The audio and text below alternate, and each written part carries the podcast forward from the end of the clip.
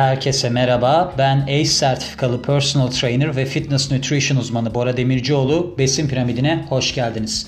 Bu bölümümüzde size kalsiyumdan bahsedeceğim. Biliyorsunuz gerekli bir mineral.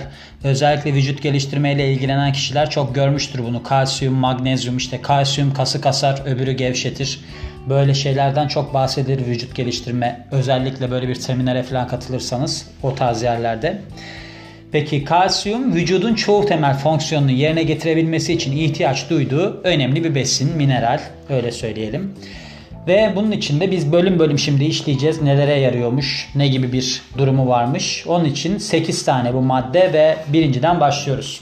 Kalsiyum vücut fonksiyonlarında rol oynar. Bir numara. Kalsiyum vücudun çoğu temel fonksiyonunda rol oynar. Kan dolaşımı, kas hareketi ve hormon salgılanması için vücut kalsiyuma ihtiyaç duyar. Kalsiyum aynı zamanda beyinden gelen mesajları vücudun diğer bölümlerine taşımaya yardımcıdır. Kalsiyum diş ve kemik sağlığında büyük rol oynar, kemiklerinizi güçlü ve yoğun yapar. Beslenmenizde yeterince kalsiyum almazsanız vücudunuz gerekeni kemiklerinizden alacaktır denilmiş. İkinci olarak vücudunuz kalsiyum üretmez. Bu böyle bir durum yani. Vücudunuz üretmiyor bunu. İhtiyacınız olan kalsiyum besinlerden alıyorsunuz. Kalsiyum yüksek olan besinlere bakalım. Süt, peynir, yoğurt gibi süt ürünleri. Genellikle süt ürünleri öyle diyebilirim. Ispanak, brokoli, lahana gibi yeşil yapraklı sebzeler.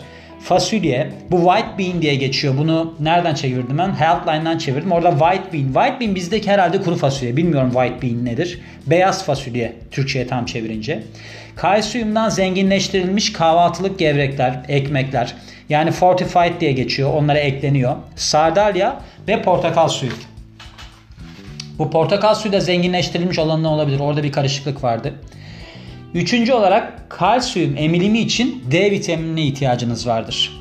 Yani kalsiyumdan zengin beslenmede eğer ki D seviyeleriniz düşükse istediğiniz kadar yüksek alın kalsiyumu beslenmenizde pek bir işe yaramaz maksimum etkiyi göremezsiniz. D vitaminini ben daha önceden koymuştum besin piramidine. Orada ne de yüksekti? Somonda, yumurta sarısında işte mesela bazı mantarlarda filan da yüksekti. Bir de süt gibi ürünlere ekleniliyor.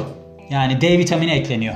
Öyle de bir şey var aklınızda bulunsun ama en iyisi tabii ki biliyorsunuz vücudunuz kolesterolden üretiyordu D vitaminini. Nasıl? Güneş ışığını emerek. O şekilde güneş ışığına eğer maruz bırakırsanız vücudunuzda işe yarayacaktır. Ama burada da şöyle bir dikkat etmeniz gereken nokta var. Koyu tenlilerde yeterince emilemiyor güneşten. O yüzden de destek alınması yerinde olur. Bu da 600 ünite günlük yetişkinlerde. Dördüncü olarak kalsiyum kadınlar için çok daha önemli. Premenstrual sendrom yani bu şeyden regl öncesi ağrısı falan çeken kadınlarda kalsiyum hafifletebiliyormuş bu durumları. Bu durumda olan kadınlarda böyle sorunlar çeken kadınlarda düşük kalsiyum ve magnezyum alımı olduğu ve daha düşük serum seviyeleri olduğu ortaya çıkmış. Peki önerilen miktar nedir kalsiyum için? Yetişkinlerde günde 1000 mg, 50 yaş üstü kadınlarda, hamilelikte ve emziren kadınlarda günde 1200 mg. Kalsiyum eksikliği 6. olarak nelere yol açar? Yetişkinlerde osteoporoz riskinde artış, kemik erimesi yani, daha kırılgan kemikler. Osteoporoz yaşlı kadınlarda erkeklere göre daha yaygındır.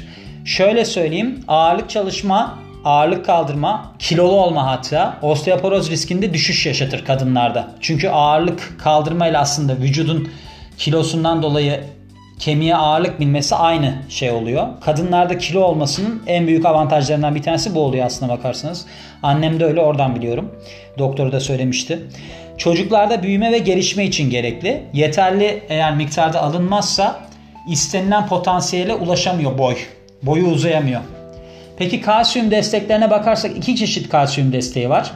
Kalsiyum karbonat ve kalsiyum sitrat.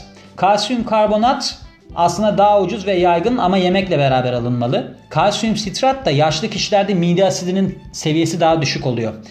Daha iyi eminebilmesi için kalsiyum sitrat daha aslında işe yarayan bir versiyon, seçenek. Yemekte alınmasına da gerek yok bunun. Kalsiyum desteğini neden alasınız peki? Çünkü mesela laktoz intoleransınız olabilir. Demin de bahsettiğim gibi genellikle süt ürünlerinde oluyor bu. Ya da süt ürünlerini pek sevmeyebilirsiniz. O yüzden de böyle bir beslenme desteğine ihtiyacınız olabilir. Kalsiyum desteklerinin yalnız yan etkileri olabiliyor. Kabızlık, gaz, şişkinlik gibi. Ayrıca vücudun diğer besinleri emmesine de engelliyor, engel olabiliyor. Bir de doz aşımı da olabilir bence. Burada yazmamış ama onu da söyleyeyim. Çok fazla kalsiyumun yan etkileri son maddemiz. Kabızlık, gaz, şişkinliğe yol açabiliyor. Böbrek taşı oluşma riskinde artışa yol açabiliyor. Nadiren kanda kalsiyum birikmesine sebep olabiliyor. Buna da hiperkalsemiya deniliyormuş.